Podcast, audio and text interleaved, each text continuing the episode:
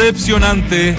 La U debutó en el torneo con una derrota. No, decepcionante lo mío, el arranque. Vamos de nuevo. Vamos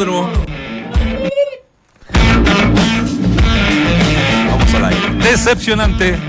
La U debutó en el torneo con una derrota que dejó varias conclusiones y heridos. Ya se hace tendencia que el equipo de Hoyos no muestra una línea futbolística definida, o lisa y llanamente no la posee.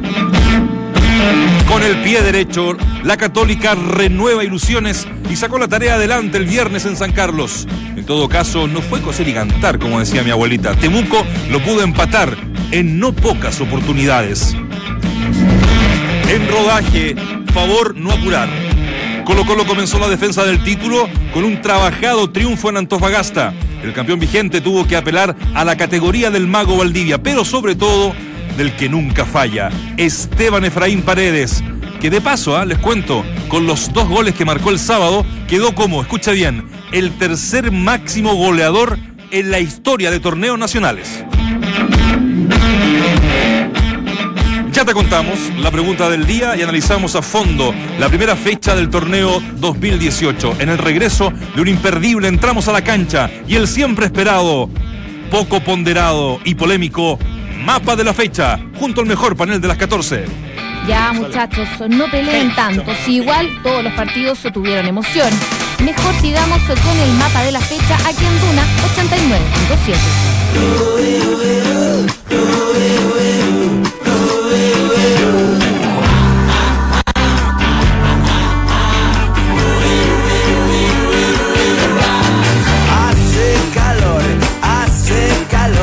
Yo estaba esperando que cantes mi canción y que abras esa botella y brindemos por ella y hagamos el amor en el balcón. Mi corazón. En Santiago, 30 grados. En este estudio, como siempre, el calor humano. Le damos la bienvenida a todos ustedes. Se le entramos a la cancha con el primer mapa de la fecha. El primer mapa de la fecha del año. También le hicimos separadores, ¿no? También tiene el mapa de la fecha sus cositas. Sin polémica, no vale. Este es el mapa de la fecha en Entramos a la Cancha. Tenemos pregunta del día, pero ¿sabes qué, muchachos? Antes de saludar a Claudio y a Dante, tenemos concurso. Estamos regalones. Tras doble para el Nacional. ¿Tenis? ¿Para el tenis? Porque sobraron 10. La quiso nadie. No, me voy de concurso, hay que decirle a la gente para que lo sepa. Colo Colo tiene el miércoles un partido amistoso acá en Santiago, en el Estadio Monumental, con la Universidad Técnica de Cajamarca, ¿ya? Y su entrenador, ojo mañana, es un conocido y gran exfutbolista del fútbol peruano. Pero la pregunta es la siguiente: ¿con qué equipo debuta en la Copa Libertadores Colo Colo? No es tan difícil, no está difícil. ¿Ah? El grupo, uno de los grupos que conforma Colo Colo y también otros equipos chilenos, por supuesto, y estamos muy preocupados por la U, ya lo vamos a ver en el mapa de la fecha. Pero ¿con qué equipo debuta en la Copa Libertadores Colo Colo? Con el hashtag Colo Colo en Duna. Colo Colo en Duna tenemos 10 dobles. ¡Epa! 10 entradas dobles. Claro. Así que a través del Facebook, del Twitter, @Radio Duna, participas por esas 10 dobles. Claudio Palma, Dante Poli, ¿cómo están? ¿Cómo le van? Hola, mi negro. Yo cuando era pequeñito a esta hora escuchaba a Julio Martínez y Sergio Livington en Deporte Total de Minería, ¿verdad? Y cuando cuando abría el día lunes, Julio Martínez decía jornada de locales. ¿Ah? Siempre tenía un concepto para la jornada. Y yo diría que esta fue una jornada de forasteros en la primera fecha del torneo. ¿Por qué? ¿Toda la introducción para eso? ¿Por qué? Pero me gustó, ojo. La Católica ganó a Temuco 2-1. ¿Sí? Pero acá vienen ya los triunfos de visitante. Porque Colo Colo le ganó a Antofagasta. A saber. Porque La Calera le ganó a Palestino en La Cisterna. 2-1. Y porque se me apagó el computador, viejo. Y porque Huachipato le ganó al Audax. 4-2. Correcto. Anoche, en la Florida, fui al estadio. ¿Fue? Sí. A ver a Loquito Abreu. Quería ver el debut de Loquito Abreu. Porque O'Higgins le ganó a la U de Conce en la octava región.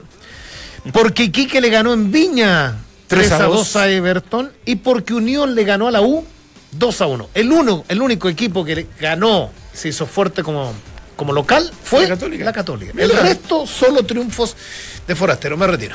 Oye, que me gustó la información. Bueno. Esto sí que es el mapa de la fecha. Muy bueno. ¿Sabes qué? Podemos anexar a los mapas. Claro, a los mapas de la fecha, conclusión de la fecha de Claudio Palma.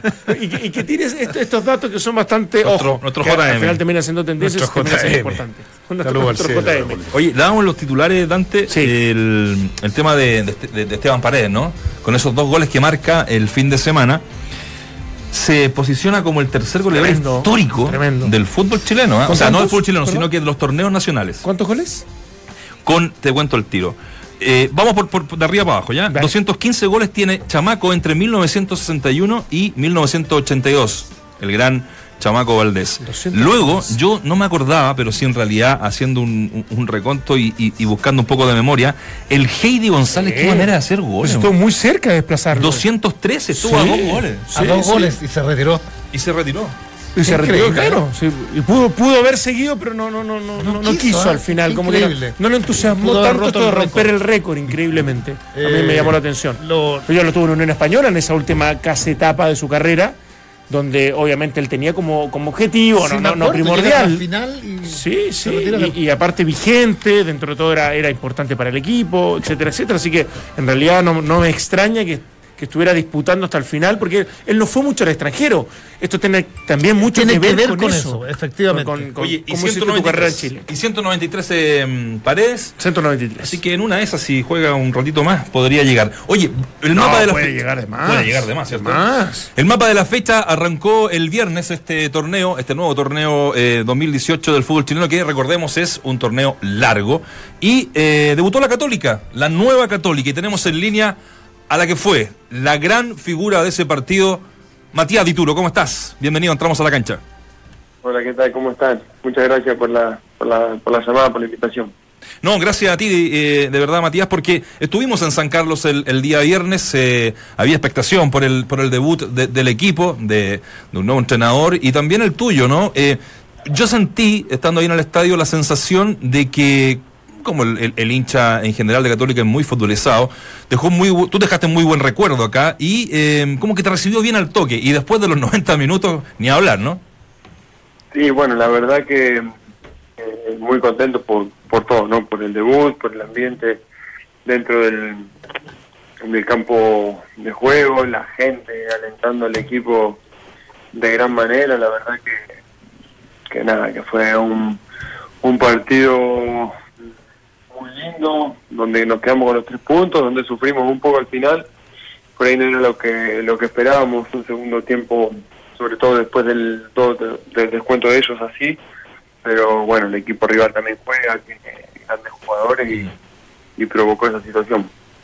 Me decía el Chiqui Cordero en un contacto el fin de semana, fue tan bueno lo de Dituro que hasta hizo un gol, dijo. ¿Ah? Notable. En el particular estilo. Gusto en saludarte, Matías. Te entrevistamos tantas veces en el casi. Viene o no viene. Casi a Colo Colo, la verdad. Y en el casi a Colo Colo también. Sí. Te quería preguntar un poco en la radiografía que tú conoces bastante bien a Beñat. Hay mucha gente católica escuchando, y uno dice, ¿Qué es lo que desea futbolísticamente Beñat? ¿Cuál va a ser la expresión? ¿En la que va a jugar esta Católica este año, Matías? Bueno, creo que un poco fue lo que se vio el primer tiempo, ¿no? Un equipo con posesión de balón, intentando abrir al rival, llevando la pelota de un lado a otro, y una vez que quebramos la línea de delantero y medio campo de ellos, era un equipo totalmente directo y en ataque. Y en recuperación igual. Mismo, recuperar lo más alto posible y atacar el arco rival lo más rápido posible, intentar buscar a los equipos un poco desordenados y aprovechar esos espacios. Creo que por momentos en el primer tiempo se dio, creamos situaciones de gol saliendo desde el fondo, pudiendo superar las líneas con buena posesión, con buenos pases, filtrando entre líneas y llegando prácticamente mano a mano con la portería rival. Pero bueno, las cosas así van a dar, que recién nos estamos conociendo también, llevamos poco tiempo trabajando, pero seguramente a medida que vayan pasando los días vamos a ir mejorando mucho más, muchas cosas que corregir. Ya con la presión de un partido no es lo mismo que jugar amistosos, Así que nada, ahora tenemos un parámetro de dónde estamos parados y lo que nos falta para llegar a lo que queremos. Matías, un gusto saludarte. ¿Con qué Universidad Católica te encuentras desde lo que escuchaste cuando estuviste acá en el país y desde lo que uno va consumiendo, informándose, me imagino cuando estabas en Bolivia para el seguimiento del fútbol que estuviste? ¿Te sorprendió? ¿Era algo de lo que ya habías más o menos analizado? En general, ¿qué opinión tienes de la Católica? No, en general me sorprendió muchísimo para bien. Muchísimo para bien. Primero, la calidad de personas que hay en el plantel. Si bien me habían comentado que había buen grupo, pero no me imaginaba que era tanto así, ¿no? Que me hayan recibido como me recibieron, me abrieron las puertas, me dieron ayuda desde el primer momento para hacer todo lo que tenía que hacer, para conseguir departamento, para estar cerca del club. La verdad que increíble, y lo que te brinda el club también para entrenar, las comodidades, todo muy profesional. No, la verdad que me sorprendió mucho y para bien. Y desde las exigencias, Matías, porque bueno, tú vas llegando recién al club y obviamente siempre se le pide a un equipo grande el salir campeón, pero desde el punto de vista desde la inversión, uno entiende que Colo Colo y la U se escapan a esa media, incluso por sobre Universidad Católica. Desde lo que han conversado de los desafíos con el entrenador y con los dirigentes, compañero, ¿es el campeonato el gran objetivo y más allá de las diferencias que estamos mencionando, es una obligación para Católica igual salir campeón? Sí, obviamente, la obligación para nosotros, no solamente para la institución, sino nosotros como equipo, como plantel, queremos salir campeón junto con el cuerpo técnico, todos estamos apuntando al mismo lado, ¿no? A los dos torneos, Copa Chile y el torneo largo, queremos salir campeón de los dos, creo que tenemos un plantel para poder lograrlo y el trabajo ha sido muy bueno para eso. Sabemos que las inversiones que han hecho diferentes equipos son fuertes, pero en el fútbol chileno hoy está todo tan parejo que nada te garantiza nada. Si no te pones a fijar en lo que va del torneo, a ganar un torneo local y el resto todo visitante. Y el fútbol fue muy parejo, en casi todos los partidos han goles todos los equipos, creo que a un solo equipo no le convirtieron goles. Si no me equivoco fue O'Higgins, ¿puede ser? Sí. En lo demás todos han convertido, todos te atacan, acá no hay localía, no hay visitantes, es un fútbol muy parejo, entonces el objetivo nuestro es totalmente claro, es pelear los dos frentes que tenemos este año, Copa Chile y torneo local, y los dos lo vamos a encargar con la ilusión de querer salir campeón. ¿Cuál de todas fue la mejor tapada, Matías? Yo me acuerdo de una muy buena en el segundo tiempo. Bueno, Matías también tiene la posibilidad, al ser alto, más de 1,90 m, es lo que mide, de llegar a lados que, no, sí. Que de repente no son... Igual lo tienen que acompañar con coordinación, con rechazo. No. Pero hay una muy buena en el primer tiempo que iba al ángulo superior derecho tuyo, ¿te acuerdas? Que te estiraste lo que más pudiste y hubo varias más, digamos, en el primer tiempo. Otra, ¿te quedas con cuál? No, esa jugada que vos me estás diciendo es una jugada que creo que Donoso va por la banda izquierda, que le tiran un centro con zurda y le sale al arco. Y me hace ir corriendo y me tuve que estirar, sí, pero yo creo que nada, que quedarse con una así, no sé, bueno, la última por ahí, por ser la última y faltar tampoco y aguantábamos ahí y nos quedamos con los tres puntos. Matías, te agradecemos este contacto, que siga todo bien ahí en la Católica y estaremos siempre pendientes de ti y de los cruzados. Dale, muchísimas gracias, un saludo para toda la gente de Católica y para todos ustedes ahí, muchísimas gracias por el llamado, un abrazo. Un abrazo. Chao, Mati. Que fue penal, que no lo tocó, en fin, todo lo dilucidamos en el mapa de la fecha de Entramos a la Cancha.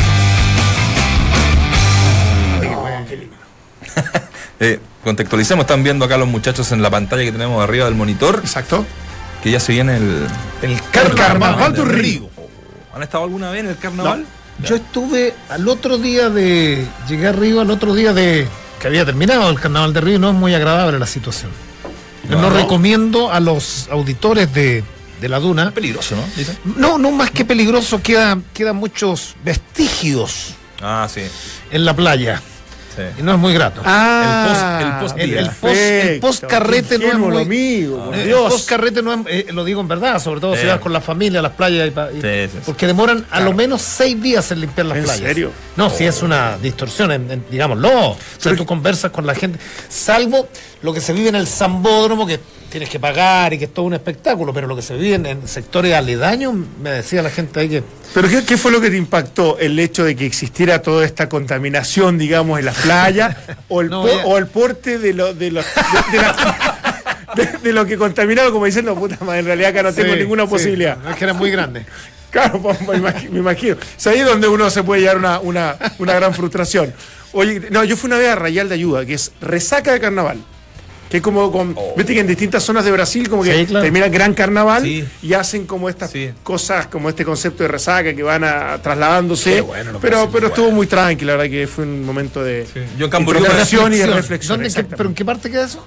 Es como en el noroeste, una cosa así, no me acuerdo muy bien. Que lo hacen. ¿Ah? Sí, hay varias ciudades, por eso te digo. Yo estuve en una en Camboriú alguna vez. Camboriú. ¿Ah? Que es un río chiquitito. Sí. Es una ciudad que hicieron a semejanza de Río Janeiro. Ah, sí. Pero chiquitito. Bonito todo. Pero más... El Cristo no llega hasta la barba, más chiquitito. Uy, menos mal que seguimos con la línea de lo que nos estaba trabajando Matías Dituro. Justo nos interrumpió la imagen del canal. El partido, nosotros estábamos trabajando ese día. Yo estaba en Fox Radio, claro, no alcancé a analizarlo bien, vi algunas imágenes. Pero bien la Católica en términos generales. Bien la Católica, pero en algún minuto se le enredó. Los comentarios de Ignacio Abarca. Adelante, por favor. Pero fue un titular. Bien la Católica, pero en algunos minutos se le enredó. ¿Ya? No, de verdad, juega bien Temuco. O sea, ese es el tema. Los equipos de Dalcho y Giovanoli juegan bien. Son competitivos. Son equipos ordenados, son equipos que saben la pega que están haciendo y bueno, lo pudo empatar un par de veces. Temuco lo tuvo bien por las cuerdas al final a la Católica, pero convengamos que la Católica también en el primer tiempo, lo que decía un poco Matías, hizo algunos cambios a lo que uno estaba acostumbrado a ver de Mario Salas, pero desde el orden, ¿no?, defensivo hacia lo que podía provocar en ataque. Me parece que le sigue faltando un 9, un centro delantero. Varios llegaron a decirme lo mismo. Vilches juega, pero juega por fuera. Tuvo la posibilidad de sellar el partido con... y David Enrique más por el centro. Y David Enrique... No, se alternaban. Ah, porque estaba Llanos. Llanos era más el 9 nominal, ¿no? Pero todos se cruzaban un poquito en el... Es increíble lo de Llanos. Digo increíble porque debe ser de los jugadores de los delanteros de la Católica que ha tenido menos continuidad en los últimos años, y cambian los técnicos también. Y debe ser, es un buen jugador, pero debe ser un tremendo crack en los entrenamientos, Llanos, porque llega Salas y lo ratifica y juega muy poco. ¿Te acuerdas que tuvo ofertas de ir al fútbol argentino? Exacto. Y lo deja, y ahora uno dice, bueno, fuimos 5 años en su momento por Católica, claro. 5 años, y no se pudo vender porque era mucho lo que pedía obviamente la Católica para recuperar algo, ¿no? Exactamente. Fue el Pájaro Gutiérrez y ya no siguió, y ahora arrancó como titular. Ojalá no lo persiga. Y era prescindible en esta primera etapa, supuestamente, en teoría, desde la Católica, imagino el gerente deportivo, en este caso el Tati, y viene Beñat, lo ve entrenar y le pasa un poco lo mismo. Él dice, no, ¿sabes qué? Me interesa dejarlo en el plantel. Y por eso, cuidado, por eso que es relevante lo de Llanos, lo de David Enrique como chico salido de la cantera, y también de Andrés Vilches, porque esa evaluación que él hace implica que no traiga, o que no tenía tanta urgencia en buscar un centro delantero. Mira. Cosa que ha sido, no te digo polémico, pero sí una etapa de discusión interna y también externa bastante grande. Tiene que haber llegado Vergesio, que en algún momento se cae porque elige ir a Nacional de Montevideo, y debió haber buscado una alternativa. ¿Y a Vilches no lo ves ahí? A Vilches más de 9. En Huachipato González jugó de 9. De 9. Sí, absoluto. Y llega Colo Colo como 9 centro delantero, pero también desplazado, porque está bien, en ese caso estaba Paredes, estaba incluso el uruguayo Rivero. Pero acá no hay un indiscutido, por lo tanto a mí me gustaría verlo, a lo menos, que cumpla esa función, a lo mejor desplazar o tirar más hacia los costados a Llanos o al mismo David Enrique. Bueno, yo creo que Católica es candidato, ¿no? Es muy prematuro, pero nosotros acertamos en algo el día viernes. ¿Te acuerdas cuando tiramos algunos candidatos? Sí. Primero, en que la UTEN debería mejorar mucho, y ya seguramente vamos a ir a la U que siga el debe, futbolísticamente. Pero la Católica tiene la ventaja que se va a focalizar en un solo torneo. Exacto. O sea, la Copa Chile y Nacional. Bueno, digamos, claro, pero tú jugaste una Copa Libertadores, los desplazamientos, los hoteles, ir a jugar a La Paz, ir a jugar a Venezuela. Es complicado, de pronto te podés desperfilar, o empiezas a priorizar. Y casi de manera incluso hasta inconsciente, porque el mismo entrenador lo empieza a hacer sin querer que uno como que se enfoque demasiado en lo internacional y dejar de lado a lo nacional. Pero claro, Católica tiene las energías puestas en el torneo local. Lo que pasa es que, cuidado, Colo Colo y la U, uno creería que tienen plantel suficiente como para enfrentar los dos desafíos, sobre todo que no nos olvidemos que ahora los partidos de Libertadores ya no son tan condensados, ya no es tan comprimido todo. Entonces yo creo que hay espacio como para que jueguen los titulares en general. El Nacho decía algo muy cierto de Dalcho, ¿eh? Yo conversé hace un tiempo largo con... Lo tuvimos, ¿te acuerdas? En nuestra radio. Es un tipazo. Sí. No está en Cobresal. Claro. Sale campeón, lo llamamos. Pero él es de los técnicos argentinos contrario a Bielsa. O sea, en su expresión, en lo que te dice, no, Bielsa no, o sea... Pese a que es del... Tanto como contrario, no sé. Espérate, pese a que es del... Lo que pasa es que él viene de otro riñón. Sí, él viene de otro riñón en Newell's. Ya te voy a decir cuál es. Sí. Pero viene de otro riñón, que es un fútbol un poquitito, y del Tata Martino también, que es un fútbol muy distinto al de Bielsa. Entonces, en algún minuto él sostiene que hay dos escuelas en Rosario, en Newell, no, en Rosario Central. Pero sí, puede ser, bueno, claro. Rosario. Y él es de la otra escuela, de la otra escuela. Y digo esto porque es un técnico que te hace los partidos desde atrás hacia adelante, solidifica atrás. Y por lo que yo escuché y por lo que decía el Nacho, ya cuando el partido se le complicó empezó a soltar los perritos. Exacto. Sí, pero yo te diría que siempre le falta, regularmente le falta tiempo. En ese minuto donde complica, no es antagónico a lo de Bielsa, no es un seguidor acérrimo de su idea. Eso yo lo diferencio, porque yo he visto versiones de él, más allá de las precariedades que va a tener en algún momento, que tuvo obviamente con equipo, pero él hay momentos que tiene una propuesta muy interesante. No es ultraofensiva, no es con tres delanteros, no es de una altísima intensidad ni presionando en campo adversario, pero sí de equipos que juegan bien. Sí, lo que pasa es que uno creería, cuando dice él no adhiere a la filosofía Bielsa, uno creería que ratón y defensa. No es tan así. No, para bien los equipos, a eso voy, para bien los equipos, bien trabajados. Sí. Yo lo vi entrenar una tarde completa, una mañana tarde. Muchos videos, cosa que sí. Hoy ya está muy... Yo vi una mañana tarde, y las pelotas te tenía, le da un valor increíble allá en Talca, lo vi en Rangers de Talca. No, es un buen técnico, un interesante técnico, un técnico serio. Pero de pronto le falta un poquitito más de osadía. Eso le da un valor a lo de la Católica, sí, el debut, de esto de incrustar las piezas, de entender que al frente no tenía cualquier equipo, que mantuvo cierta base, más allá que se fueron algunos jugadores, y que iba a ser competitivo. Entonces, me parece un buen paso el de la Católica para empezar a concretar lo que significa este nuevo ciclo post algo muy extraño, porque uno creería que viene de algo muy exitoso, por el bicampeonato, por la identidad que puso Mario Salas, pero en el último año fue tan difuso y se fue diluyendo que no parte con una presión tan grande. Sí, no es que Mario Salas se fue el máximo de su rendimiento, y el entrenador que viene ahora va a tener que hacer maravillas para poder sostenerse en el éxito. Hacia afuera y el plantel, porque yo voy a ser infiel, tengo infielta media, no voy a dar nombres. Dalo nomás. Porque han habido varias lecturas en relación a qué pasó en el tercer año de Salas, ¿ah? Bueno, hoy hay una entrevista a Leo Zamora, la tercera, me parece. Sí, coincide con lo que me contaron. Pero fue bastante prudente en general. Sí, claro. No, a mí lo que me contaron, lo que pasa es que Mario Salas es un técnico tan intenso, o sea, tú conversas con él, un tipo que como digo yo, la ardilla del segundo piso, 24/7, no para, te habla, conversa, y es un tipo que es trabajólico, obsesivo, y cansó al plantel. Sencillo, me lo dijo un tipo católico. Nos cansó, ya estábamos, ya nos saturó. Y las relaciones se fueron deteriorando. O sea, no pasó por aspectos deportivos meramente tal. Se cansaron tanto que en el último partido de la octava región ante Huachipato hubo un jugador que se quiso ir a las manos con...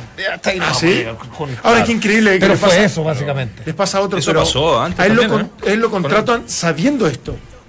O sea, la llegada que termina siendo muy buena, digamos, por salir bicampeón y todo lo que tú quieras, pero lo contratan porque es intenso, porque vive el fútbol 24/7, porque es un tipo efectivamente muy enérgico y hasta por momentos medio autoritario en sus decisiones, y que era un plus, o sea, era el paquete completo. Y lo terminan echando un poco por las virtudes que lo trajeron, que en el tiempo, increíblemente, se te empiezan a transformar en defecto, porque se hace insostenible.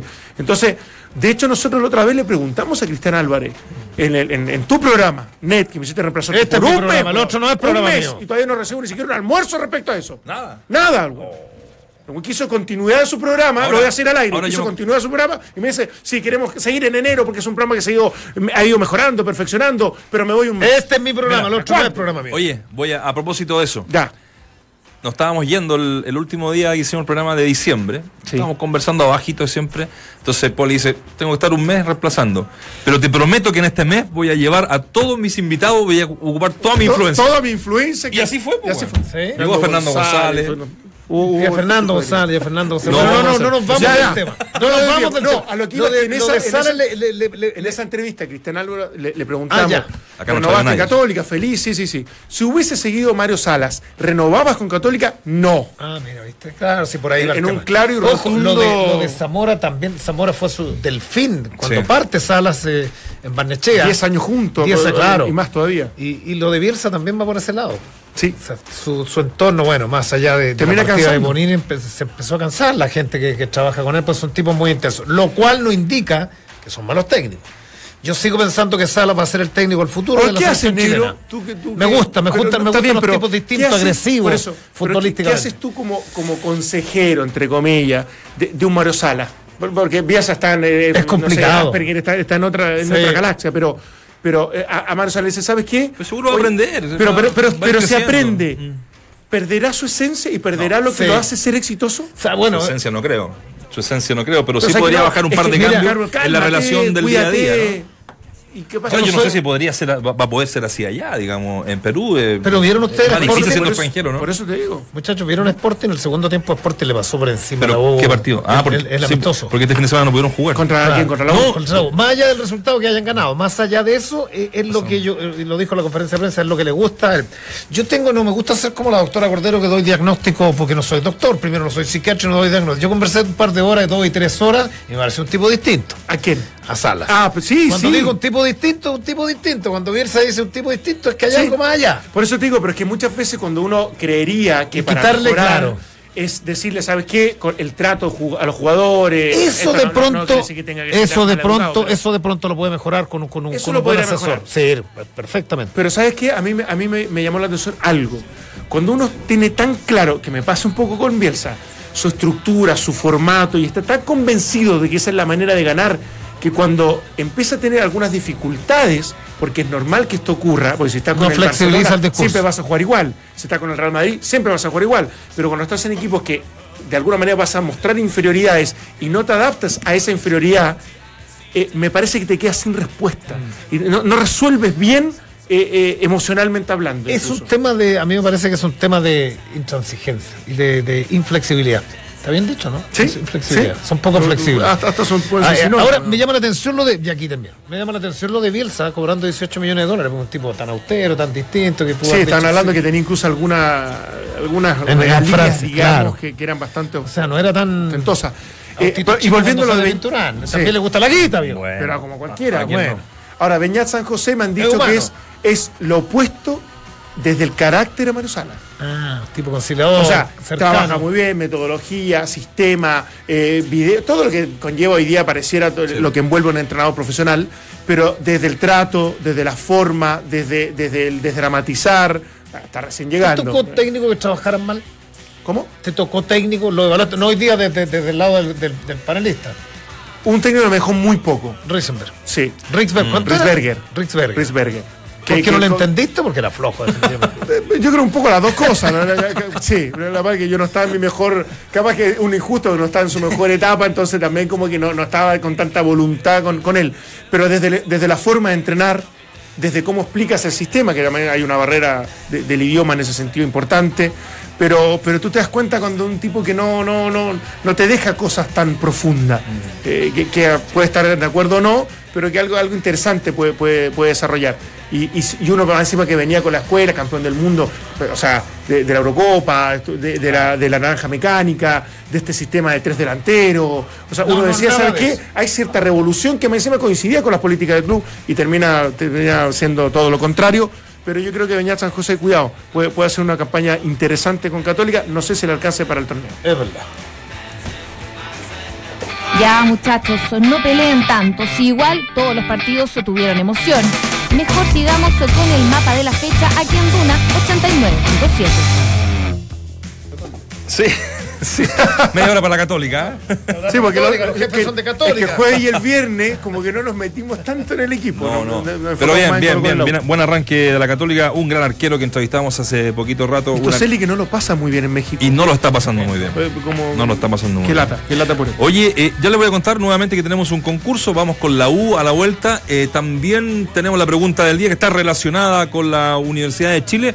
Así que hagamos una pequeña pausa y regresamos con más. Entramos a la cancha aquí en Duna.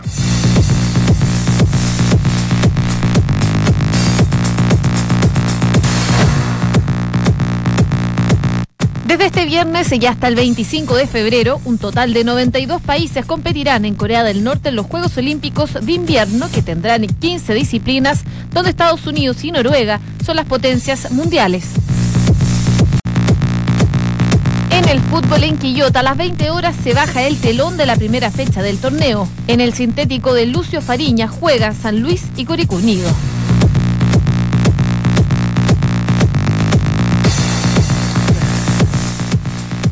Estamos de regreso, entramos a la cancha en Duna. Vamos a hacer la pregunta del día, que no tuvimos oportunidad de arrancar porque tenemos concurso, así que tenemos tantas cosas que vamos a tratar de canalizarlas bien. ¿Debe Ángel Guillermo Hoyos reconsiderar la traída de un defensa para la U? Sí, es urgente. 64% de los hinchas votan. Oportunidades juveniles, 22%. No necesita un central, un 14%. La tendencia entonces se dice, sobre todo viendo el partido de ayer en el Estadio Nacional, que sí falta un defensa y hay tiempo todavía para contratar. Les propongo, muchachos, Colo Colo, recordando que tenemos unas entradas para regalar 10 entradas dobles para el partido de este miércoles, 20 horas en el Monumental. ¿Qué equipo debuta en la Copa Libertadores Colo Colo? Con el hashtag Colo Colo en Duna puedes participar y ganar. Lo de Colo Colo, muchachos, arranca con un triunfo el día sábado, que también le costó bastante, pero uno le queda la sensación, viendo este Colo Colo, el que viene con el bolito del año pasado, que en algún minuto te va a empatar y en algún minuto va a ganar. La entrada de Valdivia fue fundamental en el segundo tiempo, un tipo que marca diferencias, y ni hablar de Paredes, que con dos goles que, ojo, Paredes no jugó un buen partido, ¿eh? Suena raro esto. No sé si es tan raro. Paredes no jugó un mal partido, pero en el minuto que tenía que facturar. El segundo gol es de una definición. Es notable. Es que él es muy bueno. Increíble. Yo estaba haciendo un partido del Bayern Múnich esa hora, pero me tocó ver parte del segundo, sobre todo el ingreso de Valdivia, que como para bien o para mala, siempre genera cosas. Algo. Desde la odiosidad de los rivales, desde que él es histriónico para tirarse al suelo, para reclamar, para aguantar la pelota, pero desde la personalidad y el carácter, locura por momento, de que el tipo se echa el equipo al hombro. O sea, para mí en ese sentido, más allá de su capacidad técnica y física que hoy día está demostrando, él es muy importante en eso. Los momentos difíciles de un equipo que por momentos puede no jugar bien, él siempre asoma como la gran solución. Sobre todo cuando el pájaro no está en su mejor día, porque el pájaro no tampoco hizo un buen partido, le pegan alto. Me sigue preocupando la velocidad de juego. O sea, a nivel internacional, porque uno de repente hasta injusto, porque bueno, lo gana, con lo justo, con lo necesario. Sin esfuerzo, recién iniciado el campeonato, probando algunos jugadores, etcétera. Sí, los refuerzos, te digo, tampoco. Exacto, Insaurralde no jugó, Carmona no jugó. Entonces uno creería que todavía esto puede mejorar, pero desde la intensidad de juego y desde la manera, es un Colo-Colo que a mí me genera todavía cierta. Ahora, ojo que en la primera fase uno dice Colo-Colo, si me recuerdan, el grupo está con Atlético Delfín de Ecuador, Atlético Nacional y Bolívar. Ya, bueno, Bolívar no necesitáis jugar a 100 por hora en La Paz. No, de hecho no tienes que jugar a 100 por hora. Pensando en Valdivia. Delfín dice que es un buen equipo, pero ha peleado la cola. Delfín en el último tiempo malo. No. Y Atlético Nacional a mí me parece que en el papel es el rival a vencer, porque no nos olvidemos que después se arma todo el naipe de Copa Libertadores de América ya en octavos con las posiciones y la puntuación. O sea, el primero enfrenta al último. Yo creo que es el rival a vencer y va a ser un muy buen parámetro. Lo comentábamos la semana pasada, Camilo Zúñiga, ¿te acuerdas? El eterno lateral firmó en Atlético Nacional.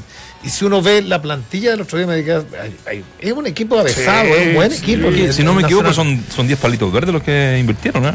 Es que desde el paso de Rueda, que quisieron volver a reimpulsar un poco, bueno, salen campeones de la Libertadores, de la Sudamericana, etcétera, etcétera, y en definitiva me parece que se transforma en un gran rival. Cuando los hinchas de Colo Colo celebraban un poco el sorteo, claro, comparado con el que tuvo la U. Claro, no, yo era más no es mal sorteo para Colo Colo. Pero ¿sabes? Claro, lo que pasa es que si vamos a las estadísticas, vamos a los 11 años, cualquier sorteo va a ser malo. No, más vale, claro.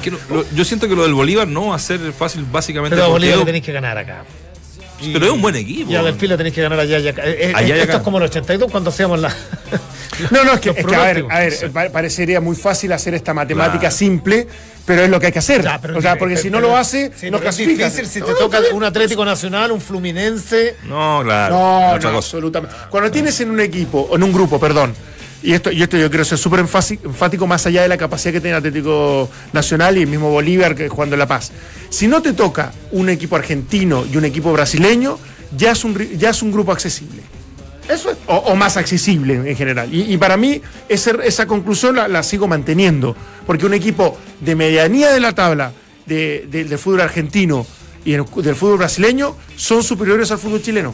Por lo tanto, se iguala y se equilibra, aunque tenga mejor inversión en el equipo local, en este caso, que es Colo Colo. Un cocollito, como diría Lefort, un ápice para... No ocupa esas palabras, Lefort, no, para Esteban Paredes. Claro, cuando uno dice los tres goleadores, los máximos goleadores que están en esta... A ver, quiero ser muy honesto. Luis Hernán Álvarez no está en esta porque él fue goleador de un torneo. Fue el máximo anotador de un torneo, el padre de Cristian Eymán, ¿cierto? Ya, estos son los goleadores históricos. De todos los torneos. De todos los torneos. Como decía Dante, con un denominador que los tres jugaron mucho tiempo en el fútbol chileno, y lo de Paredes es sencillamente extraordinario. De pronto, el no haber salido antes, pues ya lo conversamos en algún minuto, no lo dejaron salir antes, el Chaco agarró desde muy temprano y le ponía precio estratosférico. Le podrá permitir ser el goleador histórico de... Yo creo que no está tan lejos de lograrlo. A diferencia de Pedro González. De 193 a 215 lo de Chamaco. Claro. ¿Cuánto está? 215 tiene Chamaco. Claro. Heidi 213 y Paredes con 193. A 22 goles. Torneo largo. ¿No? Es torneo largo. No, pero aparte es torneo largo y uno creería que todavía le quedan un par de años. Podría ser 15 pepitas este año. En el año mínimo. Claro. Pero escúchame, un promedio de 10, 12 por año. Claro, ahora, en el torneo local, pues, no olvidemos de eso. Pero no es una marca tan compleja. Yo a Paredes lo flanquearía, lo cuidaría para los partidos de Copa Libertadores de América. Que llegue entre algodones a los partidos importantes, que no juegue. Y de local. Mira lo que le digo. Yo no sé si lo expongo tanto a La Paz, por ejemplo. Claro. Es verdad. Claro. Ahí hay decisiones súper estratégicas que yo creo que Guede, en ese sentido, me dejan. Mira. Parece una contradicción, pero yo lo he criticado muchas veces que su puesta en escena no es tan agradable para mí y no es tan buena a nivel local. Al último tiempo. Pero a nivel internacional, yo creo que sí es importante. Porque antes uno decía, ojo, si este Guede loco, muy intenso, vertiginoso, va a mantener eso en La Paz. Creería que puede ser un habla de doble filo. Cada vez juega menos. Pero ya no. ¿Sí o no? Como ya no. De hecho, el 2-1 es un contragolpe.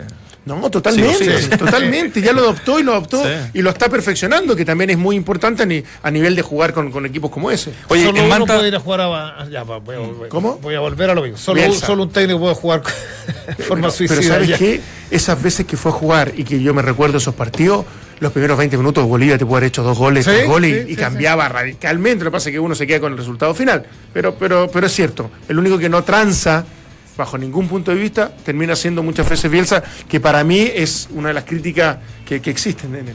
Oye, para que eso no se nos quede fuera, estamos hablando de geografía, lo del Bolívar, que bueno, todos sabemos, son 3.800 metros de altura. El Delfín juega en Manta. ¿Ah? Manta es una localidad... ¿Morenita? Morenita, claro. Pero bien. Oye, pero es buena, con huevo. Yo no me acuerdo mucho de esa época, ya no me cansé. El Delfín juega en Manta, que es costa. Ya, es costa, está a 200 kilómetros de Guayaquil. Entonces, ¿a qué quiero ir? 31 grados se juega más o menos, humedad. Y una humedad como del 70%. Entonces, ¿Cerca de qué ciudad importante está? De Quito. Ah. Perdón, de Guayaquil. De Guayaquil. Porque Guayaquil es fresquito. Está fresquito Guayaquil. Imagínate. Sí. Así que bueno. Pero lleva a ser tema la Copa Libertadores. Lo de Paredes está bueno, ¿no? Y yo creo que sí, al menos va a alcanzar... no sé. ¿Cuántos años le queda? No, eso lo digo yo, todavía tiene tiempo para no obsesionarse tanto con el tiempo y dedicarle más. Ahora, ¿y el Heidi por qué no jugó 3 partidos más? Y ya jugaba Valdivia incluso, ¿te acuerdas? No quiso. A 2 goles. Ahora, espérate, lo de Paredes, porque Paredes claramente y válidamente está pensando en romper estos récords. Ser el goleador histórico de Colo Colo, sí, desbanca a Chamaco. Claro. Pero nosotros estamos diciendo protegerlo y no hacerlo jugar en el campeonato local. Y un año. Que la claro, un año. No, yo creo que la conversación con él va a ser permanente. Yo creo que si él está bien físicamente disponible, sin ninguna molestia, más que bien o mal físicamente, sin ninguna molestia, yo creo que lo va a ocupar. Porque cuánto desgaste real tiene Paredes jugando en el Monumental, con todo el respeto que me merece La Calera, San Luis. No, es poco lo que decía Nacho. Entonces, aparece poco y pum. Eso hay momentos que lo va. ¿Quiénes van a hacer los externos de Colo Colo? Que eso es re importante. Negro, la última. Sobre Paredes. También en Colo Colo está también ahí, digamos, como ser el máximo goleador histórico de Colo Colo. Está Caselli con 208. Sí. El Chamaco con 205. Esteban Paredes con 166. 160. O sea, también está en el tercer. Sí, pero ahí lo veo más. Ahí está más difícil, sí, ¿eh? Sí. Porque. Sí. Aparte de Caselli capaz de incendiar el Monumental antes que le rompan el récord. No. Se acaba Colo-Colo. Es capaz de hacer cualquier cosa. Se acabó Colo-Colo. Se cierra. Hartos goles, dice uno, de Caselli, porque Caselli sí que jugó más que Paredes en el extranjero. Más jugó, sí, claro, sí. En el español. No jugó tanto tampoco. Pero tienen que haber sido unos 4 o 5 años. ¿Que estuvo afuera? Estuvo afuera en Barcelona, Guayaquil. Me declaro ahí. En Barcelona, Guayaquil también. Sí. Claro, que estuvo un año. ¿No estuvo en Estados Unidos también? Y en Estados Unidos también. El español, el Levante, en Estados Unidos. Y estuvo, no sé si 6 meses y un año cuando se retira. Por si 5 años. Lo Santibáñez para ir a jugar al Barcelona de Guayaquil. Al ídolo. Bueno. ¿Al ídolo por el jugador o por el club? No, así le dicen. Por eso estaba preguntando. ¿De quedó pendiente lo de los externos de Colo Colo? Sí. Opazo es uno, sí o sí. Que jugó muy bien, ¿eh? Por la derecha. Sí, Opazo tiene la capacidad como para hacer una buena función. El técnico Guede colocar a Opazo, pero Opazo muy bien además en no reclamar, calladito, sí. Siempre calladito. Esperó su oportunidad. No sé, Pinares, ¿qué pasa? ¿Con dónde va a jugar? Es que esa es la pregunta. Del resto tengo supercarga, Carmona volante central, que Insaurralde es defensor, o sea, está clarísimo. Que va a jugar por campo, se supone, ¿no? Sí. Hagamos el equipo. Pero más allá del equipo es Pinares, ¿en qué función realmente lo quiere? O va a depender mucho del rival, del contexto, juegas de visita. Pero ¿cómo visualizas? Pues tendría que ser en el medio. Espérate, claro. Los 3 del fondo. Están Barroso, Insaurralde y Saldivia. Ya, y cuando vuelva a mesa, es un tema también. Bueno, ya, es un tema también, ya. Está bien, por fuera que tenga plantel, pero no. Por fuera, Opazo por derecha, uno creería que indiscutido, con Campos que se van a pelear el puesto. Y al otro lado. Claro. ¿Qué es su puesto original? Que en Palestino lo hizo extraordinario de la selección. Cuando ahí. Sí. Espérate, el puesto original de Campos lateral derecho, pero bueno, ese es otro tema. Cuando partió fue por la izquierda, ya da lo mismo. Por la franja derecha. Por la izquierda, Béjar y Béjar y Suazo. Gabriel Suazo. Y Pinares, yo creo que entra en la disputa de. Vamos a los de corte. Carmona y Baeza. O cuando juegue de local, con todo el respeto, con un equipo menor, para no nombrar ninguno. Podría jugar Valdés con. ¿Y a quién saca? Nos sobran como 3 jugadores, estamos como Juvenal Olmos cuando preparó un partido en el Algarrobo. ¿Cuántos jugadores tenía, verdad? Con los dos volantes centrales. No, 3, 4, 5, 6, 7, 8, Carmona, 10, 11. Carmona, Baeza, Valdivia, Valdés, Paredes sería. Claro, pero es Valdivia, Valdés y el delantero. O sea, uno podría creer que Valdivia, Valdés. Ahí va a ir mutando, va a ir variando. Pinares aquí también puede entrar, ¿no? Por este lado. ¿Dónde ves a Pinares? Está difícil. Pues Pinares se instala en unión detrás de los. Pero es que en esa estructura yo lo veo más como un Valdés-Valdivia.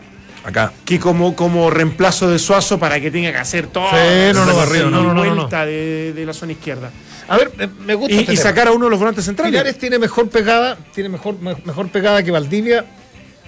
Es que, ¿sabes qué? Pinares le pega muy bien. No, es que estoy poniendo a los tres que son muy buenos jugadores, pero distintos, más allá de las posiciones, por características. Sí. Valdés es un tipo que irrumpe, sí, ¿cierto? Tiene más cambio de velocidad. Explosivo, es más explosivo, sí. Te define bien en 3/4 de cancha, ¿cierto? Más que de trazo largo. Sí, perdón. Valdivia, ¿qué? Es más parecido a Valdés que a Pinares. Porque Pinares es un tipo que juega largo, pero que además llega como segundo nueve. El único Pinares, sí. y se ubica mucho como segundo nueve, ¿no? Sí, sí. Está bonito. Por eso te digo que yo creo que, mira, sí, lo que pasa es que uno es como riguroso en este análisis, porque dice, a ver, en un partido ahora de local, cuando estén todos disponibles, ¿a quién va a ocupar? Pero es que rara vez se da eso. Sí. Por suspensiones, por lesiones, porque el partido se juega un sábado, un domingo, y después debutas en Copa Libertadores el miércoles. Entonces, yo creo que siempre vas a tener la flexibilidad de que nunca vas a contar con el plantel en un 100%, por lo tanto, vas a tener que ingeniártelas como para que este problema, entre comillas, no ocurra. Pinares para Bolivia, en ese escenario. Sí, de todas maneras. Sí. Y Pinares para Bolivia y Carmona con Baeza como titular indiscutido. Sí. Y ahí tú dices, ¿sabes qué? Valdés, Valdivia o Paredes, alguno de los tres sale.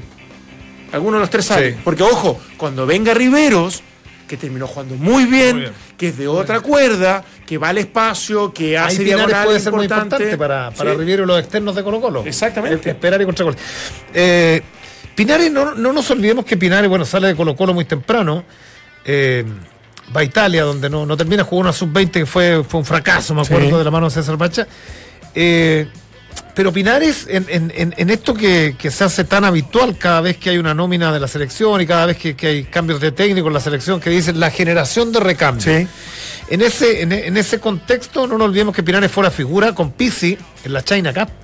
Y ahí uno decía, en algún minuto va a tomar, no sé, sabemos que están... Pero no. Y lo trasladó a Unión Española. Ahora, para mí, y con todo el respeto que me merece un tipo que lo compraron un buen dinero, un medio menos competitivo, pero que llega por algo y lo peleaba la U, incluso Católica, y llega a Colo Colo. A mí Pinares es una incógnita.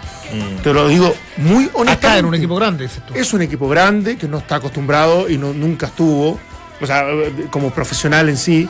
Es una posición media híbrida, media ambigua, donde muchas veces esa polifuncionalidad es para destacarlo, pero en equipos cuando empieza a hacer moneda de cambio en realidad nos falta Valdivia ya, que lo ocupe ahí, pero cuando vuelve el titular lo desplazamos. Claro. Yo creo que él tiene que demostrar que está a la altura de las circunstancias todavía.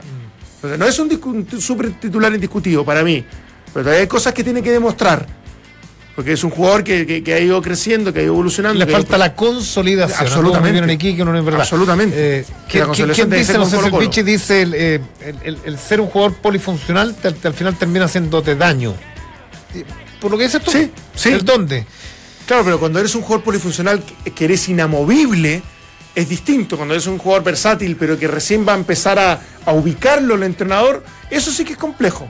Porque yo te podría decir, ¿quién es polifuncional o el último tiempo lo ha sido? Valdés, pero es indiscutible. Tiene que estar el 11 titulares. Sí.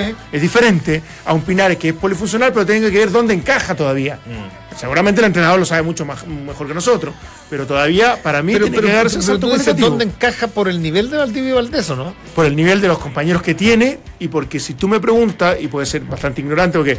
de mi parte, pero yo en un momento lo vi como hombre por fuera, no tenía la velocidad, lo vi como interno, porque es técnicamente bueno, pero es mejor que Valdivia en esa función, no creo. Y el partido local lo es de nuevo, ¿no? Paredes, no sé si... ¡Nueve!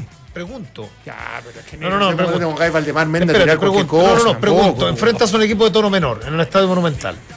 ¿Pero qué tiene que ver de jugar de centro delantero? Espérate. Para eso sueltas a Valdivia y por último lo... Bueno, ¿tú crees que Valdivia es más nueve? ¿Puede ser más nueve? Pero estaba más acostumbrado a tener esa libertad de movimiento. Mira, cuando juegue de nueve, Pinares te voy a traer todos los diarios. ¿Pero traes información clasificada? No, digo... ¿O estás improvisando una idea? Digo porque tú dices, es de pronto indefinido. Cuesta definir el don de Pinares, ¿cierto? Para mí casi lo mismo decir que se ponga guante y se arquero. Para mí casi lo mismo. ¿Dónde jugaba la Unión? Sí, para que volante creativo. Pues jugaba más cerca del área rival que del área propia. ¿Por qué no puede llegar? No estacionado. Volante creativo cargadito para la izquierda. Está bien. Claro. Estoy más ganas de discutir porque vengo en etapa 6 de la playa. No, pero está bien que si no quieres discutir, no tires cosas que son desproporcionadas. Bielsa hizo jugar, bueno, a Valdivia de 9. Después de eso. No, todo, de 9 falso. De 9 falso. De 9 jugó en México de 9, no de 9 falso. Pero él le decía 9 falso. No, pero de 9. Bueno, tenía la espalda a la 9, pero era 9 falso. Contra México. En México, en un partido. Lo voy a buscar, mira. Deja buscar. No, no, tú estás confundiendo que puso a Valdés como puntero izquierdo. Y a Valdivia en una sí, no sé si de 9-9. Bueno, Bielsa puede hacer ese tipo de cosas. Guede no. O todavía no. Vamos a la pausa. Vamos a la pausa. No. ¡Qué pausa, weón! ¡No! Sin polémica, no vale. Este es el mapa de la fecha en Entramos a la Cancha. ¿En qué momento podremos ver el equipo más titular de Colo Colo? Vaya a saber uno, pero ojo, el miércoles dicen que podría debutar más de alguno de los jugadores que trajo este año Colo Colo. Se dice que Carmona podría estar ante este equipo peruano. Tenemos entradas para ese partido, ¿eh? Tenemos entradas, 10 dobles. 10 entradas dobles para ver a Colo Colo, con la pregunta ¿con qué equipo debuta Colo Colo en la Copa Libertadores? Hashtag Colo Colo en Duna. Así participas en nuestro fanpage y en nuestro Twitter. Aquí quería linkearlo. Vamos a ver la pregunta del día nuevamente, porque lo de la U realmente está... Vamos a tener que profundizar mañana también. Pero sí, pero tenemos tiempo todavía. Tenemos un ratito. Es preocupante, uno puede decir, ¡ay, qué alaraco si va una fecha! Es que ese no es el tema. La U viene jugando mal hace... Pero una extensión de lo que hace 18... Hasta que es medio injusto que solamente los centrales son los culpables. Hace 18 fechas, más o menos, que viene jugando mal. 64% sí es urgente, dice la gente. Sí, oportunidades juveniles, 21%. Y que no necesita un central, un 15%. ¿Qué hacemos con don Ángel Guillermo? Yo escuchaba el otro día a un defensa central histórico, que no lo voy a nombrar. Y decía algo que ¿el Rafa Larra? No. Ah, porque si no, para un histórico. Pongámonos serio, ponemos reggaetón. Claro, pues bueno. Estoy hablando del nivel de... Es que se lo preguntaste también en net, por eso me acordé. Sí. No, estoy hablando del nivel de Astengo, de Quintano. Flaco Larra no era malo. No, jugaba bien. No, sí era el flaco. Por eso le puse histórico lo grande. No, es que me acordé. Era él. Porque he leído mucho sobre el devenir de los defensas de la U. Y decía algo que es cierto, porque tú dices, son independientes. ¿Los dos centrales son malos jugadores? No. Hablo del Kili y hablo de Jarita. No, Jara. No son malos jugadores. Pero cuán importante es el apoyo. Por eso la alternativa C no tiene relevancia. Porque no puedes subir a un cabro chico a ser compañero de Jara ni del Kili. Los mejores momentos del Kili, ¿cuándo fueron? En Palestino, Colo-Colo. Cuando sale, y en Colo Colo ¿con quién? Barroso. Con Barroso.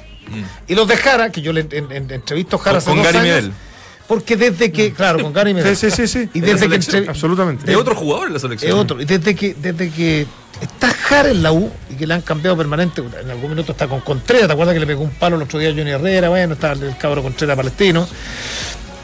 Cuando se lesiona uno de los dos, y Jara me dijo es que no es lo mismo, y con todo el respeto del mundo, cuando juegas durante 5-7 años con un tipo como Medel, que es el dueño del rancho atrás, y yo lo grito, y él me grita, y cuidado, y ya hay una complicidad tremenda, porque, a ver, uno dice, súmale el mal nivel de Matías Rodríguez, o el bajo nivel de Matías Rodríguez a este fondo. No, y lo ahora, de Monzón ayer fue desastroso. Lo de Monzón. Y tú fuiste defensa. Hay un colectivo que está fallando defensivamente. Es que para mí parte de eso. Parte que el tema tiene que ver con los volantes centrales. ¿Se puede mejorar? Sí, acá yo no le resto importancia a los jugadores. Son fundamentales para que, evidentemente, una estructura, un sistema y una organización defensiva, en este caso, se realice. Pero acá es del técnico, porque si tú ves que tus centrales están quedando muy expuestos o están quedando mano a mano, cosa que pasó con Unión Española el primer tiempo de nuevo varias veces, entonces tienes que tú tomar decisiones concretas como técnico, de cubrirlos más con dos volantes más defensivos, con que los laterales pasen menos, aunque eso corra el riesgo de que el equipo tenga menos alternativa en ataque, no sé. Y después, yo entiendo lo de Jara, me parece un gran jugador, a mí me ha fascinado lo que ha hecho la selección, pero hoy día la excusa a que, claro, con Medel se conocían de memoria y con Vilches no, ya a esta altura no me alcanza, no me satisface. Que después de un año todavía hayan tanto ripio, lo hablamos en el partido ante Sporting Cristal, fue desastroso, lamentablemente para la U. Sí, por eso te digo, yo creo que este experimento que tenía todas las de resultar con Jara y con Vilche, tipo más o menos consolidado, funcionara, pasó. pasó porque ya no ha ocurrido. Entonces, acá tiene que verla. Ya pasó, ya dio todos los márgenes habido y por haber. Si con alguien se ha tenido deferencia y que se la merecía, y se ha tenido paciencia que se la merecía, es con Jara y con Vilches. Sí. Es con Jara y con Vilches, porque yo soy muy respetuoso de ellos y todo. Pero ya hay un momento de intervenir el equipo. El intervenir el equipo tiene que ver con lo colectivo, principalmente, sí. ¿Y con la forma Hoyos de jugar? ¿Qué le pasa? No sé. Espérate, ¿y con la forma de jugar? Digo, con no jugar, no seguir jugando con cuatro en el fondo, porque no... O es más, sí, pero no juega con cuatro en el fondo, pero metes a quien a Contreras, que también se dio blanco de crítica, que tampoco es el tipo con el carácter personal, liderazgo. Hay que traer uno. Sí. Por último, para que pero para mí sí, y pareciera que tendría que ser bastante más rústico, más normal, pero tienes que traer un tipo que de verdad tenga el carácter suficiente. Santiago Silva no jugó, fue un desastre, no hizo goles, con todo lo que era, pero el tipo tenía un liderazgo. Al final tienes que optar por una cosa. Tienes que traer a alguien, digo, con las características de Insaurralde, ¿no? Un tipo ya besado que haya actuado en primera división. Sí. Angeleri, Saldivia fue la más grande. Sí, Angeleri, ¿dónde se fue? Ahí tenía un nombre. Angeleri no firmó en Colo Colo, no vino y se quedó, parece, en San Lorenzo, ¿no? Se tiene que haber quedado. Sí. Te digo la U, a mí no me gusta tanto la N3, hay que trabajarlo distinto. Hoy me imagino, y por algo lo ha hecho, no lo ha desarrollado del todo. Pero a este equipo tú le pones un central más, porque obligas, o sea, no haces que Matías Rodríguez tenga un recorrido tan largo, porque hoy día es más atacante que defensor. Bosellur va a pasar lo mismo, en el medio local sobre todo, pero tienes dos tipos que pueden atacar muy bien. Cúbrelos bien con tres centrales, uno que contrates, que sea un líbero, líder, personalidad, carácter, etcétera, o el mismo Jara, y lo pones por izquierda, y dos volantes reales, centrales, que te marquen y te quiten y sean potentes, ya sea Lorenzo Reyes con Caroca, Lorenzo Reyes con Seymour, que es para mí el ideal. Reyes con Seymour. Pero en algún momento tienes que modificar la estructura. Y además que extraño, porque contrataste tres cortes, no sé, mal conformado el plantel. Yo el otro día decía, no quiero estar, señor Valdemar, porque no quiero pelear. Pero, está de luna de miel, así que dejémoslo tranquilo. Pero discutiríamos el tema de este equipo de Hoyos. Juega más que los anteriores técnicos, digo, no tan solo Víctor Hugo, y para atrás. Yo creo que no. Porque un poco jugaba más porque salió campeón. Pero no jugó más cuando fue campeón tampoco, Dante. Sí, si ya lleva mucho tiempo. Salió campeón, está bien, salió campeón, fue un desperdicio Colo Colo, yo lo sigo manteniendo, me lleva. Fue campeón, pero has visto partidos así que tú digas, mira, estos dos partidos de la U han sido redondos. No, si ese es el tema. Y los hinchas están inquietos. Al menos mi pregunta me gustó más cuando no salió campeón que cuando salió campeón. ¿Ángel Guillermo Hoyos llegará a comer anticucho o ya en septiembre no estar en Chile? O a Semana Santa. Llegará a comer a Semana Santa. A buscar huevitos de porque hay, porque hay inquietud. Sí. No tan solo por los resultados, sino por... Y la Copa Libertadores te puede marcar mucho, ¿no? No, es que si sigues con esta tendencia, de verdad, lo puedes pasar mal. No sale nada. O sea, de verdad puedes hacer una actuación tan falsa que ya sea insostenible el poder mantener. Ese es el miedo que da, ¿no? Sí, porque acá va a haber margen en el torneo, va a haber margen, son 30 fechas ya, te podéis dar el lujo, entre comillas, de perder un partido, de jugar otro más o menos, de empatar uno por ahí. O sea, tenéis margen, pero en la Copa Libertadores, con el grupo que le toca... Ojo, era Unión Española, tampoco era... No, o sea, claro, buen equipo. También es medio, equipo Unión, ¿ah? Bueno, claro, descalifica desde bien Palermo. Me gustó el 9 que trajo. Bueno, estructurado, sabe lo que juega. Lo que me encantó de Palermo, un año acá tuvo ofertas de Argentina y el tipo serio dijo, no, me quiero seguir desarrollando en el fútbol chileno. No, a mí me ha encantado. Con 7 refuerzos. Más allá de no ser campeón o no, un equipo que juega, que tú sabes, juega algo. De pronto no te gustará porque es un equipo más, un poquitito más coñete, más amarrete de los que a mí me gusta, pero va a ser un equipo ordenado. Va a hacer muchos goles. Y va sacando jugadores, ya sacó. ¿Y sabes qué? Me da la impresión de que saca lecciones.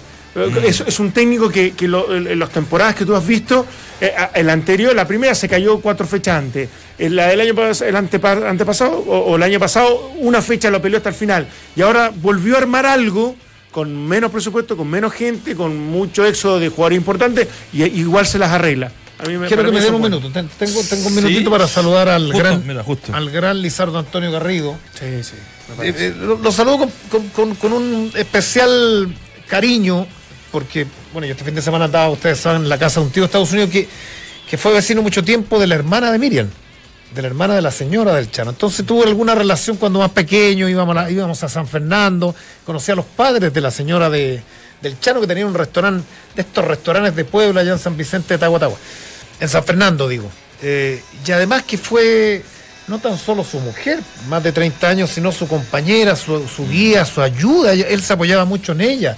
Piensen ustedes que el Chano, cuando Chano Garrido lo desecharon 10 veces de Colo Colo. O sea, el tipo porfiado llegó al fútbol profesional porque ya los tenía aburridos las tenis nuevas, ni bueno, es verdad. Sí, me han escuchado. Y después de estar en Colo Colo se va a préstamo, flaco, o sea, comía poco y se va a Colchagua. Claro. Y conoce a su señora, hija restaurante, le salvó la vida. Todos dicen los amigos, le salvó la vida. Miriam, que en paz descanse, que murió muy joven y que le agarró un cáncer, maldita enfermedad, el cáncer fulminante, que en menos de un año se llevó a la señora Chano. Se realizaron los funerales hoy día. Y nada, mandarle un abrazo. Somos gente de fútbol, el otro día lo decimos a raíz de la partida de estos niños, estos angelitos. Y fuerza, Chano, nada más. Va a ser complicada la cosa. Sí, un abrazo al Chano. Además, un tipo querendón, cariñoso. Tiene que haber tenido una relación muy linda con su Bueno, nos vamos hasta mañana, muchachos. Gracias por la compañía, la sintonía. Ganó la opción de que sí, hay que traer un central urgente. Estamos negociando acá porque soy su nuevo manager. Me quieren sacar de acá. Saludos para Valdemar, que está ya haciendo un hoyo grande. Haciendo curanto en Chiloé, Valdemar. Pero, qué tipo respetuoso, weón. ¿El hoyo dónde se hace?